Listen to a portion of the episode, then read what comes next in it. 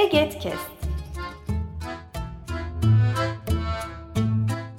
Bu yayın Eğitimde Görme Engelliler Derneği tarafından hazırlanmıştır.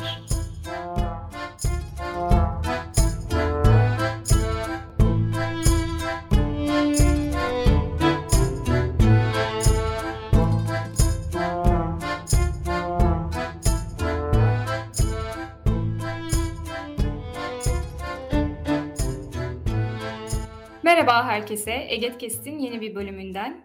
Ben Şeyma Büyükurbay. Burada ikinci bir ses duymayacaksınız, bu bölümde tekim ve yepyeni bir seriyle sizinle birlikteyiz. Serimizin adı Kesişim. Bu seride biz farklı yayınlarda aslında kitlelere ulaşan her türlü yayın olabilir bu. Bir sanat eseri de olabilir. Ötekileştirilen kimlikler nasıl ele alınıyor? Onlar üzerinde konuşmak ve elbette kesişim de şuradan geliyor. Bunun engellilikle kesişen yanlarını konuşmak. Bu bir şiir olabilir, bir roman olabilir, bir makale olabilir ya da aynı konuyu ele alan birden fazla makale olabilir. Bir resim veya bir şarkı bile olabilir gibi gibi. Ben e, bu seferkinde Alfred Adler adlı bir E, psikanalistin bir kitabı üzerinden ve aslında onun yaklaşımı üzerinden bir şeyler sunmaya çalışacağım. Benim oda kaldığım kitabı Alfred Adler Çocukta Yaşamsal Sorunlar. Bu aslında onun kaleme aldığı bir kitap değil. E, bu e, kitap onun seminerlerinden oluşan e, notların derlenmesi diyebilirim. on bir tane vaka var ve kitabın içinde her vakayla ilgili rapor ve söyleşi olmak üzere ikişer tane bölüm var. Rapor bölümünde Adler'in bir e, çocukla görüşmeden önce edindiği, belki onunla birlikte çalışan kişilerin onun için edindiği bilgiler e, derlenmiş şekilde var. Söyleşi kısmındaysa Adler'in e, çocukla veya ebeveynleriyle görüştüğü e, kısımdan kesitler var. Ben buradan iki tane vaka seçtim. Bunların üzerinden toplumsal cinsiyet ve engelliliğe dair bir şeyler paylaşmaya çalışacağım. Ama buna geçmeden önce Adler'in yaklaşımı ne, hatta psikanaliz nasıl bir şey gibi bir anlatım yapmaya çalışacağım. Çok kısa sürecek bu. Öncelikle psikanaliz, bireyin sahip olduğu yaşam deneyimlerinin onun gelecek yaşamına nasıl etki ettiği üzerine çalışan bir yaklaşım diyebilirim kısaca.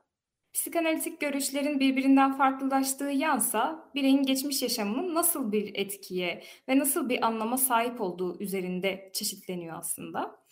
E, Freud ve Adler'in de yaklaşımlarının farklılaşması buradan kaynak alıyor. İkisi de psikanalist diyebiliriz. E, fakat bir süre sonra Adler bireysel psikoloji adlı bir ekol oluşturuyor. Başlangıçta beraber çalışıyorlar ve sonrasında Adler'le bir görüş ayrılığı oluyor. Adler ayrılıyor dediğim gibi. Benzerlikleri ve farklılıklarına ilişkin şunları söyleyebiliriz. Freud'a göre ve Adler'e göre yaşamın ilk beş yılı, belki ilk altı yılı çok önemli. Ama Adler der ki nereden geldiğimiz değil, nereye gittiğimiz önemlidir. Freud'a göre ise nereden geldiğimiz çok daha önemli. Daha doğrusu geçmişte başımıza nelerin geldiği. Ee, ama Adler ise yaşam stili kavramını önemser. Yani kişi artık bu zamana kadar yaşadıklarını yaşamış biri olarak bir sonraki şeyi yaşar. Ve dolayısıyla e, yaşantılar biriktikçe kişinin olaylara karşı, durumlara karşı bir tarzı oluşur. Freud'a göre insanın davranışlarını, tutumlarını daha çok belirleyen şey içgüdüleridir ve bunların bilincinde değilizdir. Pek çoğunun bilincinde değilizdir. Belki pek çoğunuzun bildiği bir e, benzetme vardır. Buzdağı şeklinde, buzdağının yüzeyi, dipte kalan kısmı ve daha hiç de erişemediğimiz bölümleri. Adler bu işin bu kadar da karmaşık olmadığını düşünür. Bireyi tek başına bir birey olarak, bir şeylerin e, bir şeyleri yaşayan, onları iç dünyasında deneyimleyen bir birey olarak değil de toplumun içinde insanlarla etkileşimde olan bir birey olarak ele alır. Zaten belki de aşağılık kompleksi, üstünlük eğilimi gibi kavramlar e, duymuşsunuzdur. Bunlar Adler'in kuramı için çok önemlidir. Özetle Adler'e göre İnsan kendi yaşamının yaratıcısıdır, aynı zamanda yaratısıdır. Az önce de bahsettiğim bazı kavramları açıklamaya çalışacağım. İlk önce aşağılık kompleksi ve buna da bağlı olarak üstünlük eğilimi. İnsan doğduğunda etrafındakilere muhtaçtır. Şöyle düşünelim. Yeni doğmuş bir bebek etrafında bütün ona ihtiyacı olan e, yiyecekler, belki sıcak ortam vardır. Ama o orada sadece bulunabilir. Eğer günlerce ona başucunda duran sütten hiç kimse vermezse açlıktan ölebilir. Ama diğer hayvanlara baktığımız zaman bu pek de böyle değildir. Dolayısıyla insan toplulaşması, topluluklaşmasıyla e, bir yaşam stili edinmiştir diyebiliriz. Yani başkalarıyla birlikte olmak, sosyal bir varlık olmak. Zaten aslında insanı insan kılan özellikler de buradan itibaren e, doğar.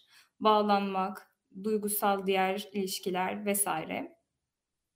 İnsan hep kendisine bakan birileriyle, kendisi için uğraşan, kendisinin iyiliği için uğraşan birileriyle büyür, gider. Zamanla bağımsızlaşmaya başlar ve yetişkin yaşamın da aslında en önemli e, gündemlerinden, belki detaylarından, detay diyecek kadar küçük bir mesele değil tabii, meselelerinden birisi e, bağımsızlıktır. Tabii ki bu yaşlar ilerledikçe bağımsızlığın anlamı değişir. Zaman içinde toplulukta, küçük ailesinde var olmayı öğrenen çocuk, kendisinden büyük kişilerin ona yardımı vesaire esnasında e, onlar gibi olmayı ya da onlarla eşit olmayı önemser. Bunun olamadığı noktalarda aşağılık kompleksi deneyimler ve bu bütün insanların ortak bir hissidir. Bu sayede insan üstünlük eğilimi için çabalar der Adler e, kuramına göre. Burada en önemli nokta sosyal ilgidir. Sosyal ilgi kısaca bir topluma ait olma ve toplumun parçası hissetme deneyimidir. Buna göre kişiler toplumun parçası ve toplumdakilerle eşitlik hissini paylaşır ya da paylaşmalıdır. Aslında aşağılık kompleksi, üstünlük hissi ve sosyal ilgiyi birbirini tamamlayan bir üçgen gibi düşünebiliriz. Yani kısaca Adler insanları içinde bulundukları toplulukların içinde tanımlar. Yani topluluklarla birlikte tanımlar. Ve topluluklarda belli güçlerin oluşturduğu normlar vardır. Aslında normlar güçleri, güçler normları falan filan oluşturuyor. Böyle bir denge söz konusu. Ben de burada engellilik ve toplumsal cinsiyet, yani yüceltilen güç olarak erkeklik ve sağlamlık üzerinden e, bir bir kavramı anlatmak istiyorum. O da erkeksi protesto. Toplumda erkek olmak ve erkeksi görülen tavırlar yüceltildiği zaman e, aşağılık kompleksinde ya da üstünlük eğilimindeki insan, tabii ki her ikisi ve bunun bir dengesini tutturmaya çalışan insan e, bu durumlardan etkilenir. Örneğin bir kız çocuğu daha güçlü görünmek için erkeksi tavırlar takınabilir. Ya da bir oğlan çocuğu yine erkeksi tavırlar takınabilir. Aslında bu erkeksi tavırlar dediğimiz belki vurdulu kırdılı oyunlar olabilir ya da silaha özenmek olabilir. Şiddet üzerinden tanımlanır genellikle, çünkü o yüzden bunlardan örnek verdim. Hem kız çocuklar için geçerlidir hem de oğlan çocuklar için geçerlidir. Burada şunu söylemem gerekebilir. L G B T Q ile ilgili e, Adler'in görüşüne dair bir izlenim edinemedim şu ana kadarki okumalarım içinde. E, o yüzden ona değinemiyorum.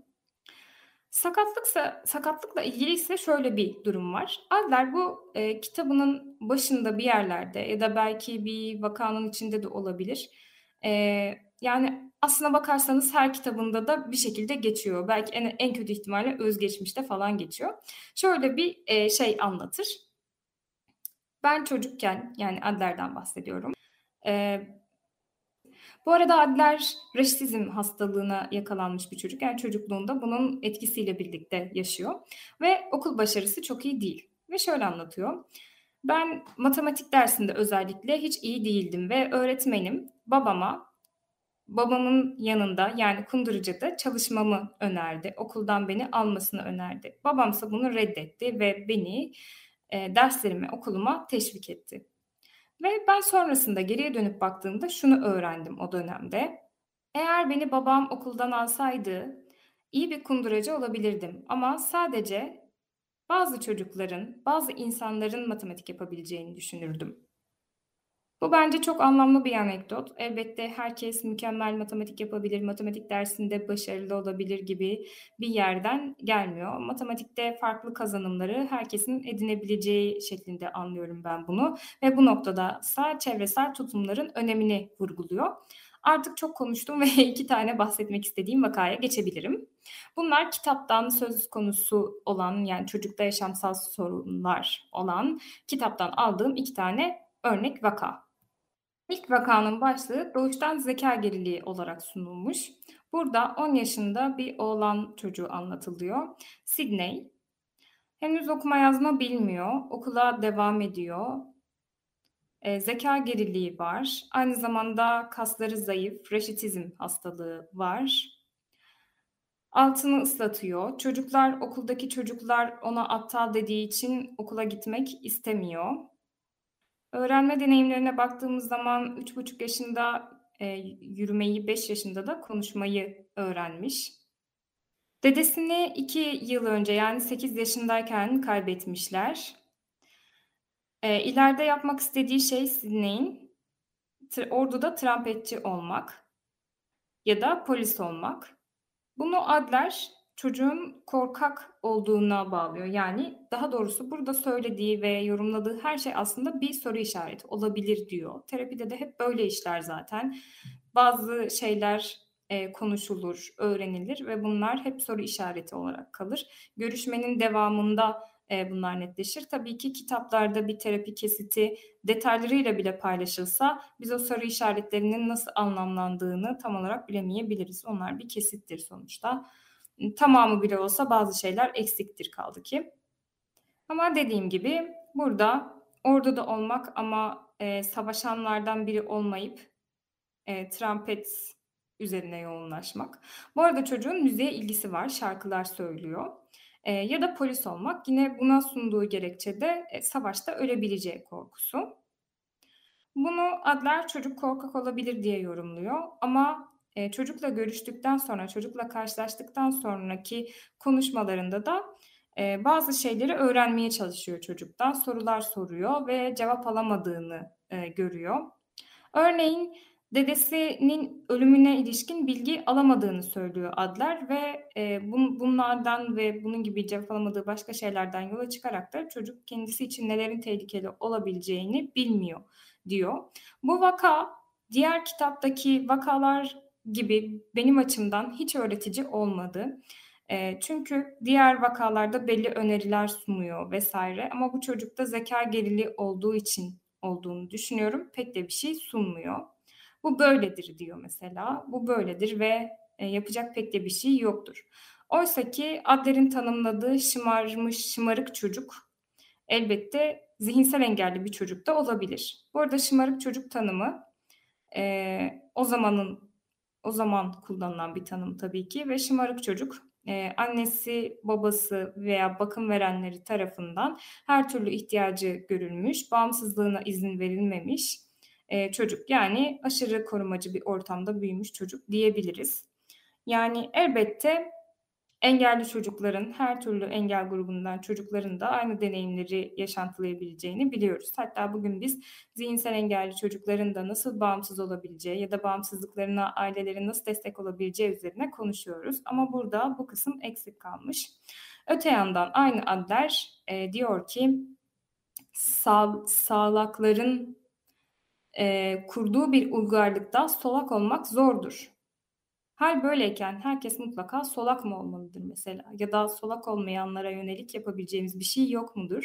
Kaldı ki erkeksi protestoyu başka bağlamlarda da anlayabilecekken burası niye böyledir gibi, buradaki örnek niye böyledir gibi soru işaretlerim oluştu benim. Tabii ki bu Adler'in organ eksikliğiyle ilgili çok fazla görüşleri var. Ama ben bunların detaylarını bilemiyorum. Çünkü Organ Eksikliği adında bir kitabı var. Muhtemelen orada çok detaylıca açıklıyor. Ama ben onu henüz okumadım. Belki okuyup burada bir şeyler böyle bir bağlamda yine sunabiliriz. Ama şu anda bilemiyorum. Sunmak istediğim, paylaşmak istediğim ikinci vaka ise Flora adında bir genç kadına ait. Bu arada kitapta ele alınan en yaşlı vaka o, yirmi beş yaşında. Diğerleri içinde en fazla on üç, belki on dört yaş var, altı var, yedi var. Başlığımız vücudun konuştuğu dil. Flora yirmi beş yaşında. E, nöbetler geçirdiği şikayetiyle geliyorlar doktora, yani Adler'e bunun için başvuruyorlar. Bu nöbetler epilepsi nöbetleri de olabilir, histerik nöbetler de olabilir. Adler başlangıçta bunu araştırıyor. Bu ikisi arasında pek çok fark var ama bazen ayırt etmek oldukça zor. Epilepsi nöbeti daha nörolojikken e, histerik nöbetler yani biraz daha e, ruhsal diyebileceğimiz psikolojik boyuttaki e, nöbetler daha farklı. Bunların elbette e, değerlendirirken kullanılan farkları var ama en nihayetinde Adler bunların birer epilepsi nöbeti olmadığına karar veriyor ve ona göre değerlendirmesini sürdürüyor. Flora bir iş yerinde çalışıyor. Kendisinden küçük iki ve büyük iki tane olmak üzere dört tane erkek kardeşi var. Nöbetleri Ee, bazen artıyor, bazen haftada bir oluyor. Hatta doktora geldiği zaman da haftada bire yaklaşmış ama bazen birkaç ayda bir, yılda bir iki defa olduğu da olmuş. Bu nöbetlerin örüntüsü bizim için önemli. Madem ki bunlar psikolojik, tabii ki nörolojik temelde olduğu zaman da önemi vardır ama e, psikolojik olduğu zaman ki örüntüsüne e, dikkat ediyoruz ki Ee, ne zamanlar oluyor, ne oluyor, nasıl gidiyor falan filan. Hmm. Flora'nın deneyiminde birincisi regl dönemlerine çok paralel, yani onlar civarında oluyor. İlk nöbetinden itibaren annesi hep Flora'yla yatmaya başlamış. Bu önemli çünkü Adler'in şımarık çocuk tanımı vardı ve bağımsızlığına izin verilmeyen çocuk tanımı vardı. Bunun bir parçası olabilir. Burada ben hatta okuma yaparken şöyle bir arada kalmıştım. Yani çok mu sert davranıyoruz çocuğa falan. Tabii ki burada kültürel şeyler de e, söz konusu. Türkiye'de bir çocukla başka bir ülkedeki bir çocuk, daha doğuda, daha batıda ya da hani bağımsızlığa farklı anlamlar yükleyen kültürlerdeki e, çocuk ve onu... Onunla ilgili bir şeyler yazan yazarın dili, uygulamaları, pratikleri bambaşka olacaktır. Bana sert geldi bir yandan ama sonradan da hakikaten ya da dedim. Ee, dediğim gibi bu nöbetler psikolojik e, olabilir. Ama nöbetler psikolojik diye e, bunlar bilinçli yapılıyor ya da numara gibi kesinlikle düşünmemeliyiz. Zaten biliyoruz ki pek çok fiziksel etkide bulunan rahatsızlık e, psikoloji ile de kesişen bağlamlarda. Flora'nın çocukluk anılarını dinliyor Adler ve bu anılarda e, kardeşlerinden bahsediyor haliyle. E, herhangi bir yönlendirme olmadığı halde Flora kardeşlerinin kendisine diş geçiremediğinden, onlarda başı nasıl başa çıkabildiğinden falan bahsediyor. Burada erkeksi protestonun izlerini aramak mümkün. Bir yandan da e, kalabalıklar içinde E, güçsüz hissetmekten kaynaklanan bu bir protesto, çünkü bu erkeksi protestoya ilişkin tutumlar, çünkü daha güçlü olmak için bunları yapmalıyım diye düşünüyor. Dolayısıyla güçsüz olduğu bir yanı olduğunu biliyor. Bu noktada da e, işte mesela annesinin hep kendisiyle yatmasına ihtiyaç duyabiliyor e, ya da okula gittiği zaman e, bağımsız olamıyor, işte okula gitmek istemiyor ya da okula devam etmek istemiyor. Elbette bu her iki vakayla ilgili Adler benim sunduğum birincisiyle ilgili pek bir öneri sunmamış ama genellikle ortak öneri çocuğun bağımsızlığını ya da yetişkinde olsa bağımsızlığını destekleyecek, onun cesaretlenmesini sağlayacak uygulamalar yapmak. Bağımsızlığını desteklerken t- tabii ki tutarlı olmak, yani bir kere de e, onu yalnız başına bırakırken bir kere de de dur dur ben yapayım dememek. E, öte yanda da cesaretlendirmek. Yani bunu çocuğun kendi başına yapabileceğini yapabileceğini söylemek, anlatmak ve ifade etmek. Buna da içtenlikle inanmak aslında.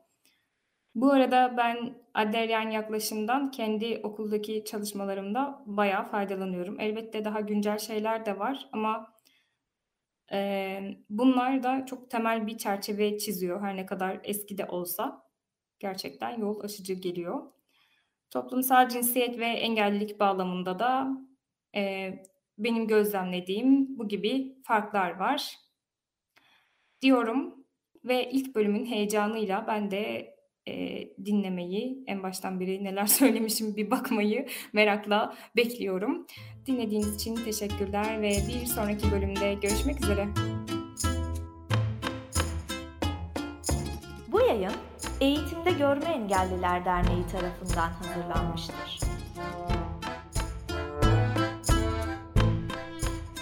Web sitesi e g e t nokta org, mail bilgi et e g e t nokta org, Facebook Eğitimde Görme Engelliler, Twitter et e g e t iletisim, Instagram Eğitimde Görme Engelliler.